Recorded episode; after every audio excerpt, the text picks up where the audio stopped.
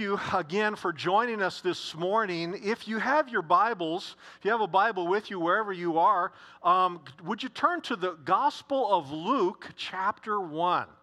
The Gospel of Luke, chapter 1. Again, as I have said before, if you do not have a Bible, uh, you contact us and we will get you a Bible. We have one in many different languages, and we will, we will get it to you and uh, so that you can bring it you can take it home, you can mark it up, you read it, uh, get into this word, and let this word get into you. So, Luke chapter 1. The Gospels, Matthew, Mark, Luke, and John, record many of the face to face encounters people had with Jesus. Face to face encounters.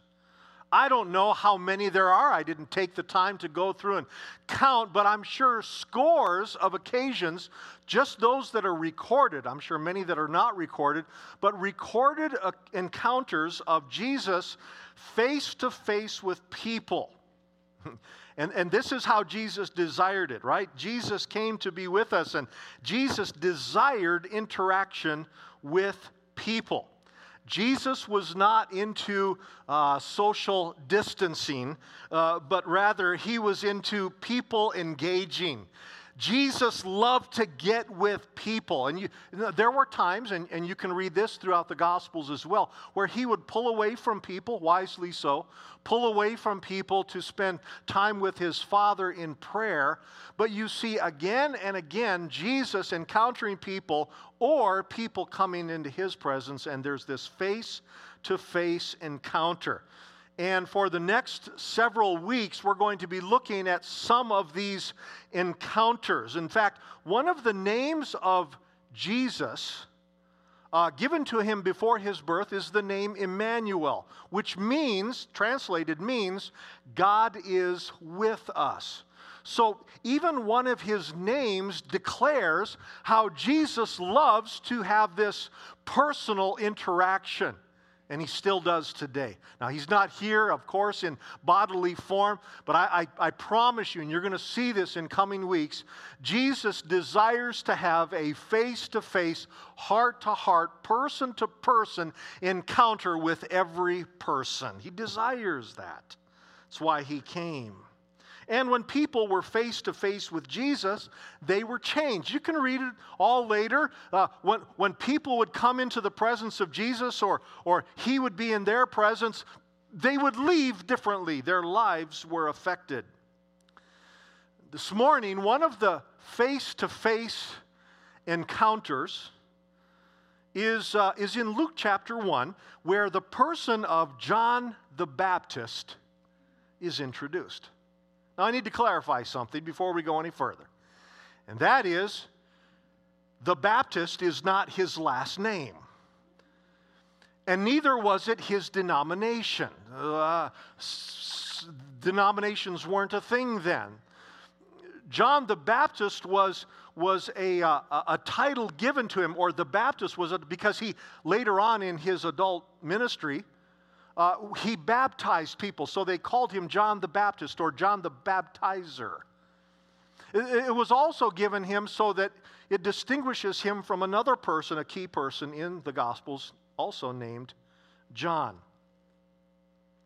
But John's first time in Jesus' presence wasn't quite wasn't quite face to face. Let me say that again. The first time in his presence wasn't quite face to face.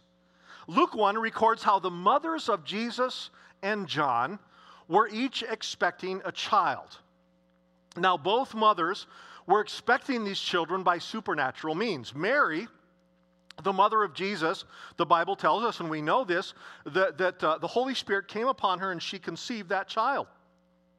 And that child, Jesus, was born of a virgin. John, his mother, her name was Elizabeth, uh, she was up in years. She and her husband were up in years when and, and had not been able to conceive a child, but God miraculously worked on her body and on her husband's body, and they were able to conceive a child well beyond those childbearers. So, so both had children within their wombs that were uh, there by supernatural means. These mothers who were related were visiting each other, and Luke chapter 1, verse 39 says this Mary arose and went with haste into the hill country to a town in Judah, and she entered the house of Zechariah and greeted Elizabeth. And when Elizabeth heard the greeting of Mary, the baby, that is John, leaped in her womb.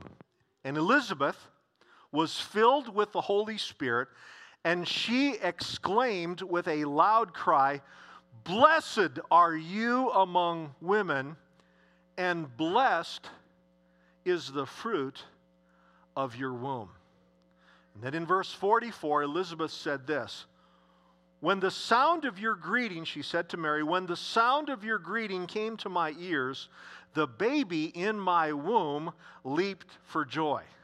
This is what I mentioned earlier how it really wasn't quite face to face because there was some flesh and there was some clothing between them. But the Bible records here that John, when Jesus and his mother came into the home, came into the room, John, it says, leaped for joy in his first encounter with Jesus. And that gives him a unique distinction. It gives him a unique distinction as the first person recorded who experienced joy at the presence of Jesus Christ. Think of that. The first person who, who experienced joy at the presence of Jesus was inside of his mother's womb. I'm going to add this. Inside the mother's womb is a precious place, and it's a holy place and it needs to be a protected place. I'm just going to throw that in. But here's this baby. And he, he wouldn't be the, the last one. In fact, how many of us here, how many of us here who have at the presence of Jesus experienced joy? John was the first. In fact, a few months later, after Jesus was born, an angel sent from God told some shepherds near Bethlehem, I bring good news of a great joy, which will be for all people. So, this joy that John first experienced, the first person to experience it, this, this child that leaped for joy, was not going to be the last person who experienced joy because of Jesus Christ. The angel said, the, the joy that Jesus brings is going to be for all the people, including us. Well, 30 years later, fast forward 30 years later, Luke chapter 3, John and Jesus were again face to face when John baptized Jesus in the Jordan River. We won't spend a lot of time with that this morning, but it's, it's, it's a powerful statement in itself. What happened on that wonderful occasion where Jesus, the Spirit came upon him and then led him out into the wilderness. And John was a part of that. That was a, that was a contact, face to face encounter with Jesus. But it was their third. It was their third recorded face to face encounter when a statement was made that changed the world. It's in John chapter 1, so if you have a Bible, you can turn there as well. In John chapter 1, verse 29, it says this The next day, John saw Jesus coming toward him and said, Behold, the Lamb of God who takes away the sin of the world. Now, I, I, I, like to imagine this in my mind. I have an imagination, as do you. And I want you to imagine this scene. I don't know exactly what it was like, but John was here. He's baptizing people, and, and he sees coming this person that he knows because he's met him before. And he sees him coming.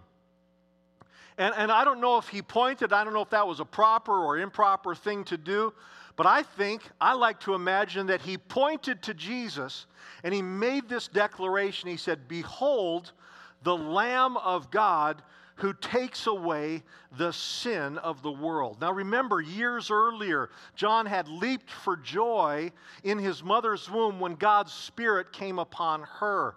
But here, the Holy Spirit moved on John to say these words. Why do I say that? Why do I say that this was a, a, a, an expression or a statement that was, that was inspired by the Holy Spirit? Because at this point, here in John chapter 1, this is still perhaps a few years away from the cross. It's, it's, it's a few years away from Jesus' death and his resurrection. But I believe, inspired by the Holy Spirit, it, he moved, he, the Spirit, moved upon John, and John said, There he is.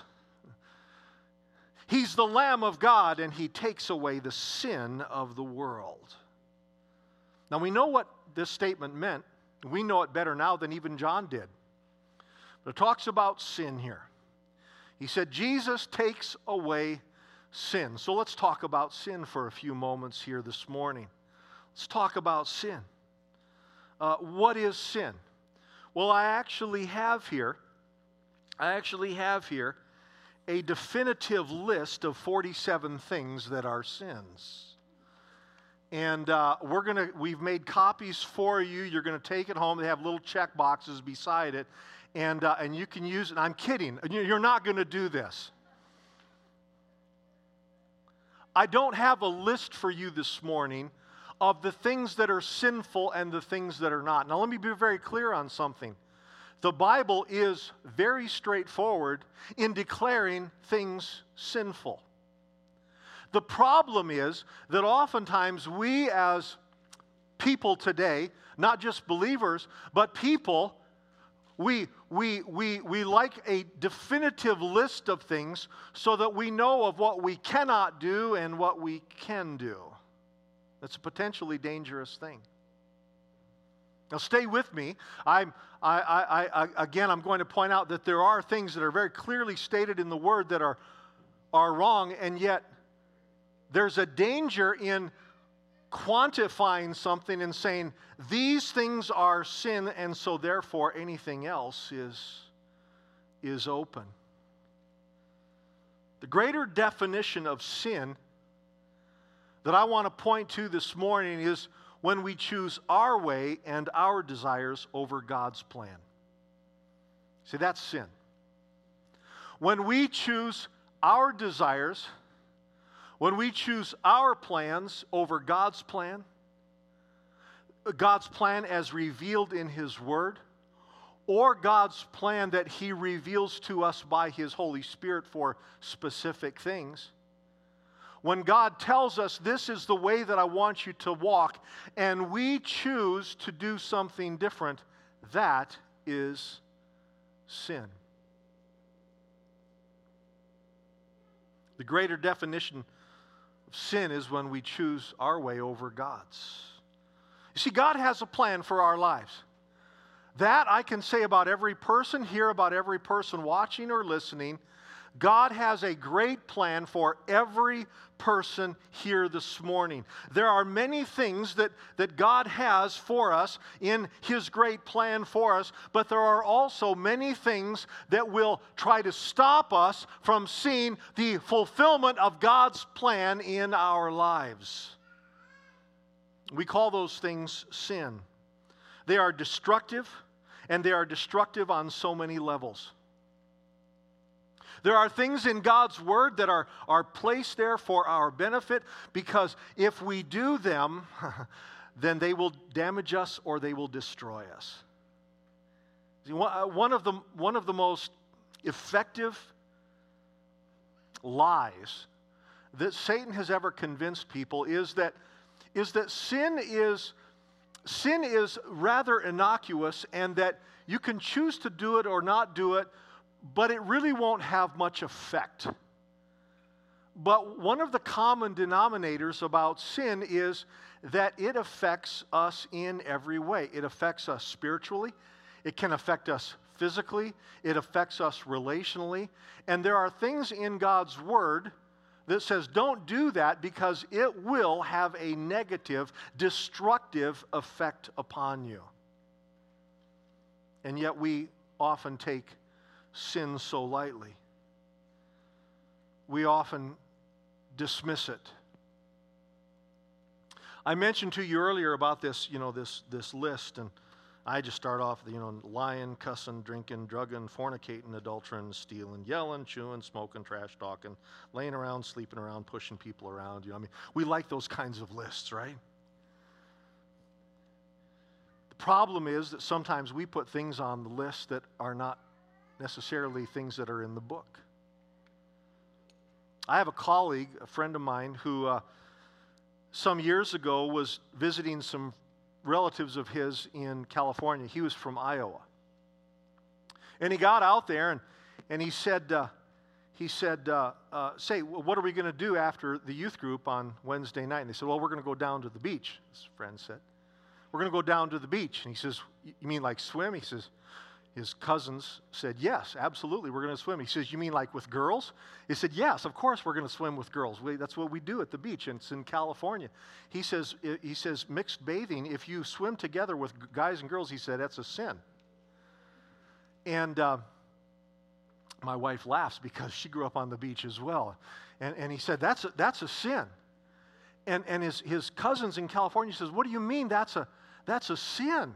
He said, well, that's what we do here. He says, What do you do for fun back in, back in Iowa? He says, Well, we go bowling.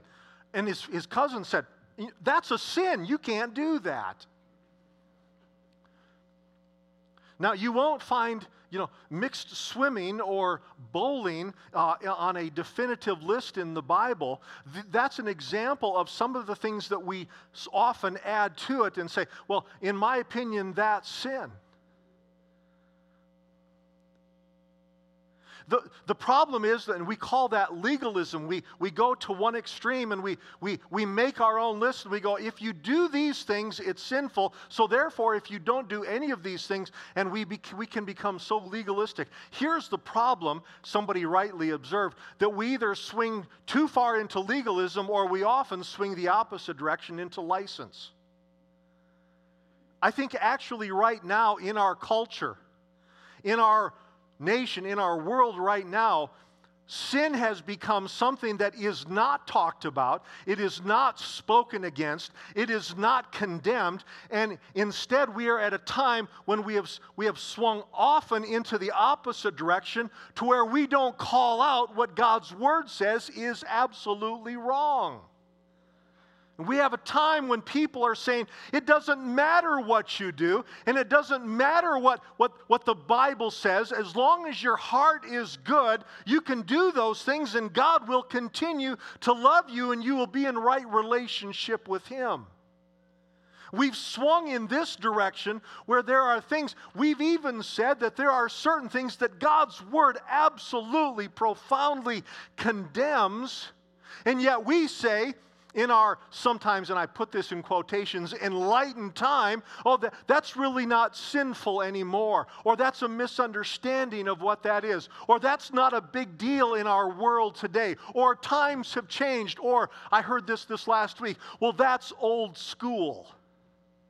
And we dismiss those things that God's word says these things will destroy you, they'll affect you, they will burden you, they will ruin your life if you do them.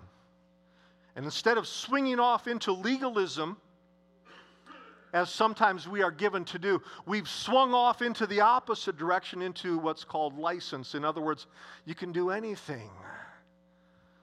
These things should not be. We can treat sin so lightly. We can be so flippant about it, as if God's will is some celestial option to accept or to reject. It's so easy in our culture to just say, well, whatever. People will be people. To dismiss our actions by saying, well, I'm not perfect or I'm only human. Well, of course, we don't expect perfection and we're all human but God calls us to a holy standard. He says, There are some things that my word says are wrong, and therefore, if you do them, you will be judged if you don't repent. For thousands of years, until John made that face to face declaration, it was understood that our sins had to be covered over that our sins had some sacrifice had to be made to attempt some kind of restitution. See, that's what makes this statement here in John chapter 1 so powerful.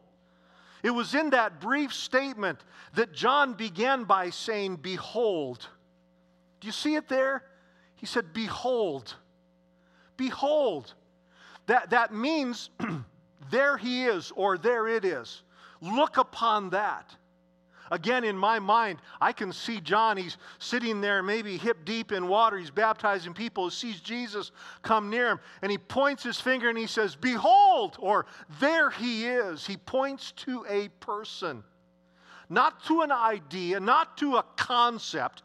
He points to a person and he says, There he is. And he says, There is, behold, the Lamb of God. The Lamb of God. Remember, this is a Jewish society. That's where the message came through the Jewish people initially. He says, This is the Lamb of God. Not the Passover lamb that they had annually celebrated and, and looked back upon for about 1,400 years at this point. Not the Passover lamb that would, that would cover the, the, the, the, the sin of the people and kind of cover it over and, and, and, and hold back God's wrath and God's judgment. No, no, not, not, that, not that kind of lamb. Not some, not some animal sacrifice that they would deal with throughout the year to cover something, you know, a big, a big sin, big sacrifice, little sin, little sacrifice. No, here he said, Behold, the Lamb of God this was the sacrifice, the sacrifice, the ultimate sacrifice provided by God Himself. What a statement! There He is, the Lamb of God. And this ultimate sacrifice, John declared, you understand this was by the Holy Spirit. This ultimate sacrifice would take away the sin of the world the sin of the world. The sin of the world. Not cover your family, just your family. Not cover just you. Not cover just your tribe or your nation or your community. But behold, there he is, God's Lamb, who will take away the sins of the world. By the way, uh, another translation of this would be who carries away, who takes away, who carries away, who carries off the sins of the world. Uh, for those of you who are, who are uh, students of the Greek language, this is in the present tense. So it could be like this, it could be read this way who continues to take away the sin of the world. Didn't just take away the sin up to that point, but he continues to take away the sin of the world. He's still doing that today. He's carrying away your sin, my sin, as we give it to him. Glory to God. What bad news that sin is. From the very beginning, when, when Adam and Eve sinned, by the way, you know, if you think about it, it, the first sin was not some, you know, lewd, crude, vile, what we would consider a, you know, a really class A kind of a sin. It was e- eating of a fruit from a tree. Now, if eating fruit from a tree is sinful, well, you all better just hit your knees right now. See, it wasn't that, it was disobedience. That's, that's, that's what it was. It was disobedience to God's plan. That's the root of, of all sin. It's, I want my way more than I want his way. When Jonah, when Jonah got on a boat, there's nothing wrong with getting on a boat.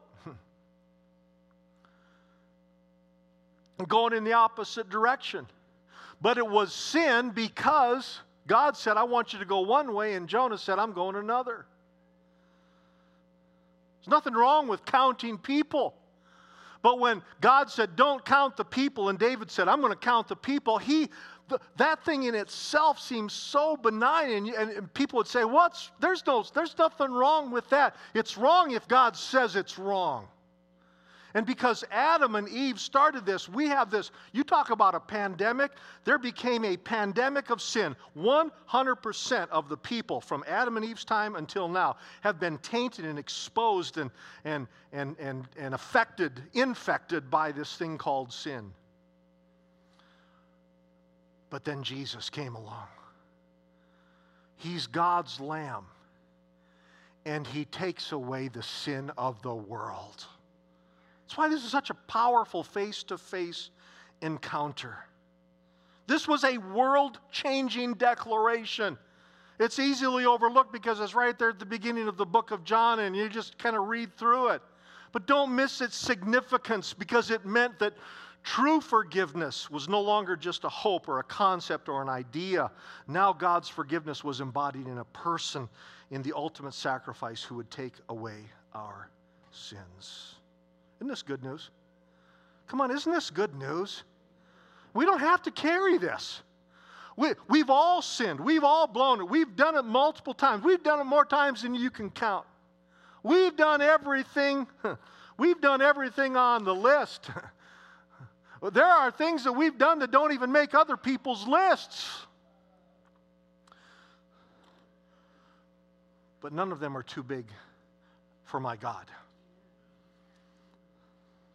It's good news that when we acknowledge our sins, when we acknowledge our sins and we confess our sins, He carries them away. I want you to see this. 1 John chapter 1 verse 9 says this, if we confess our sins, he is faithful and just to forgive us our sins and to cleanse us from all unrighteousness.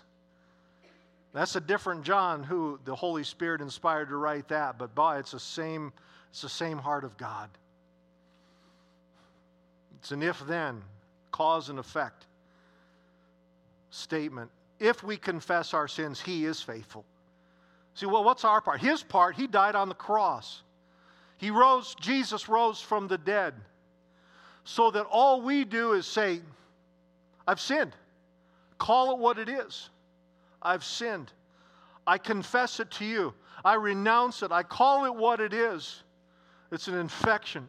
It's not of you, God. I confess it to you. And, and if we do that, He is faithful and He is just. You talk about justice, He is just to forgive us our sins and to cleanse us from all unrighteousness. What amazing news. Now, some people, hear me, some people think their sin is bigger than God.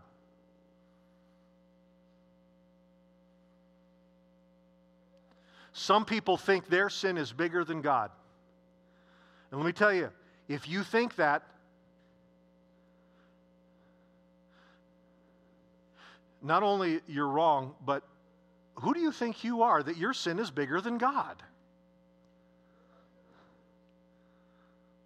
Who do you think? I mean, how bad do you have to be? Oh, you know, Jesus, he covered everything, but this one, I just don't know. But I've had people tell me that. I remember having a discussion with a young man once, several years ago. You don't know him. But he, he, was, he, he was absolutely bound in the sin of pornography. And he says, I'm so tired of this. He says, I know it's wrong, but he says, I'm just going to give myself to it because he says, I've done it so long and I've done it, so, I've, it's been, so, it's so deeply entrenched in my life. He says, I'm just, I'm just going to do whatever until, and his statement, he says, until the eyes rot out of my head, I'm going to do it because Jesus can't forgive me. And I basically said the same thing. Who do you think you are? That your sin is bigger than the grace of God. It's not. Our God is able not only to forgive, but to deliver. That's why we call it, that's why we call it and we sing it amazing grace. How sweet the sound that saved a wretch like me. I once was lost, but glory to God. Because of the blood of Jesus, now I'm found. I was blind, but now I see. And that is the power of God's grace. If he can handle the sins of the world, then he can handle any of your sins. He can deal with any of it. God's desire and his ability to forgive and to deliver is infinitely greater than your sin. It's greater than all the sins of the world. Hmm. I stand here as one before people who sit there as one who has been forgiven. I'm speaking to people who have experienced the grace of God. If you are very grateful that God's amazing grace has worked in your life, then say amen. I believe that.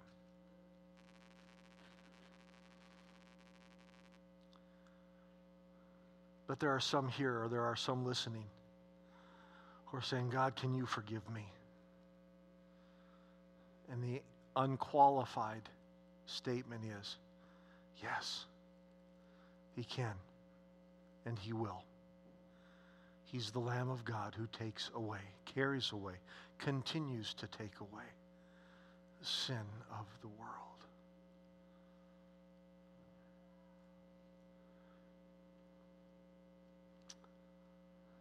I grew up working with cattle. On one memorable occasion, I was covered from head to toe with cow manure. Actually, Leo, on more than one occasion.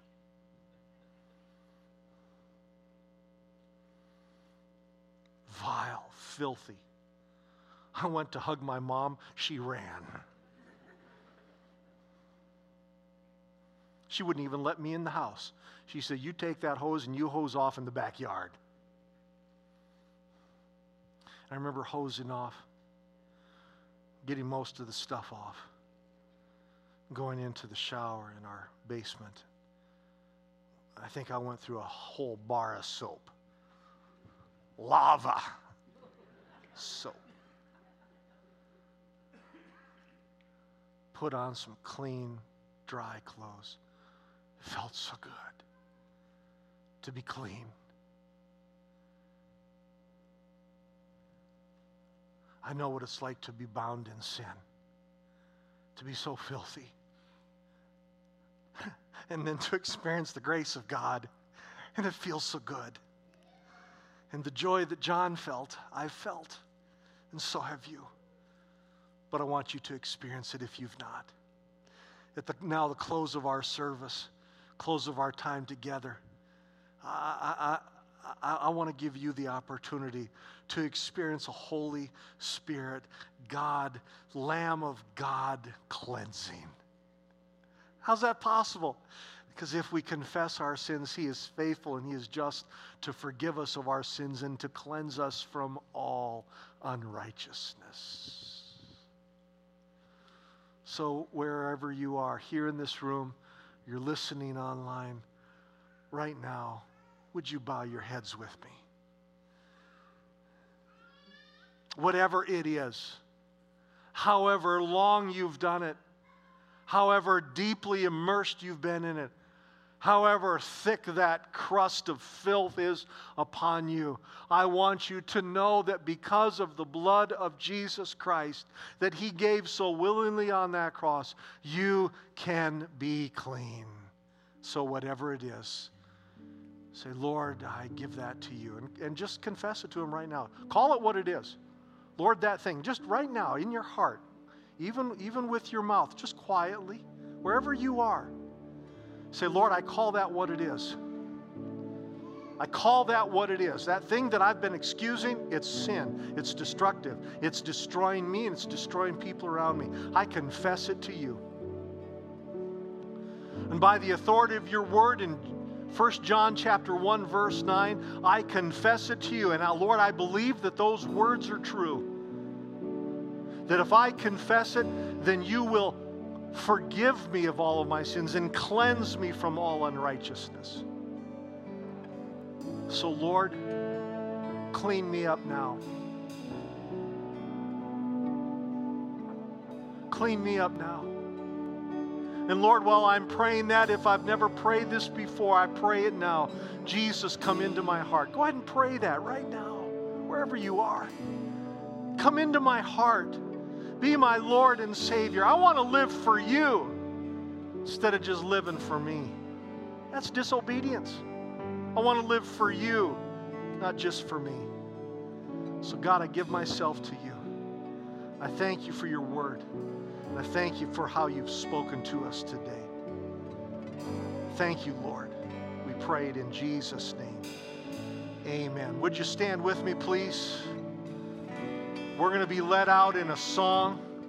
You can spend as much time here as you'd like. By the way, these altars are open. If you want to pray for somebody, you know what? I'm just going to say it. I may get in trouble. I don't care. I'm, I'm beyond caring. If you want to pray for someone up here and they're okay with it, just put your hand on their shoulder. These, you know, you don't have to. Unless you got arms that are six feet long. No, just come on up here and pray with them. You're not comfortable with that, I understand. Not a problem. You can spend as much time here around these altars praying, or you can greet each other, you can love on each other. But I want you to know you've met with God today. When you leave this place, close in prayer. Jesus, I ask your blessing upon every person here today, every person listening, every person watching. I thank you, Lord, for the grace that you give and the freedom that we have, all in you. And we pray these things in the mighty and matchless name of Jesus Christ. If you believe it, say amen. God bless you. Go in the presence and in the power of the Lord Jesus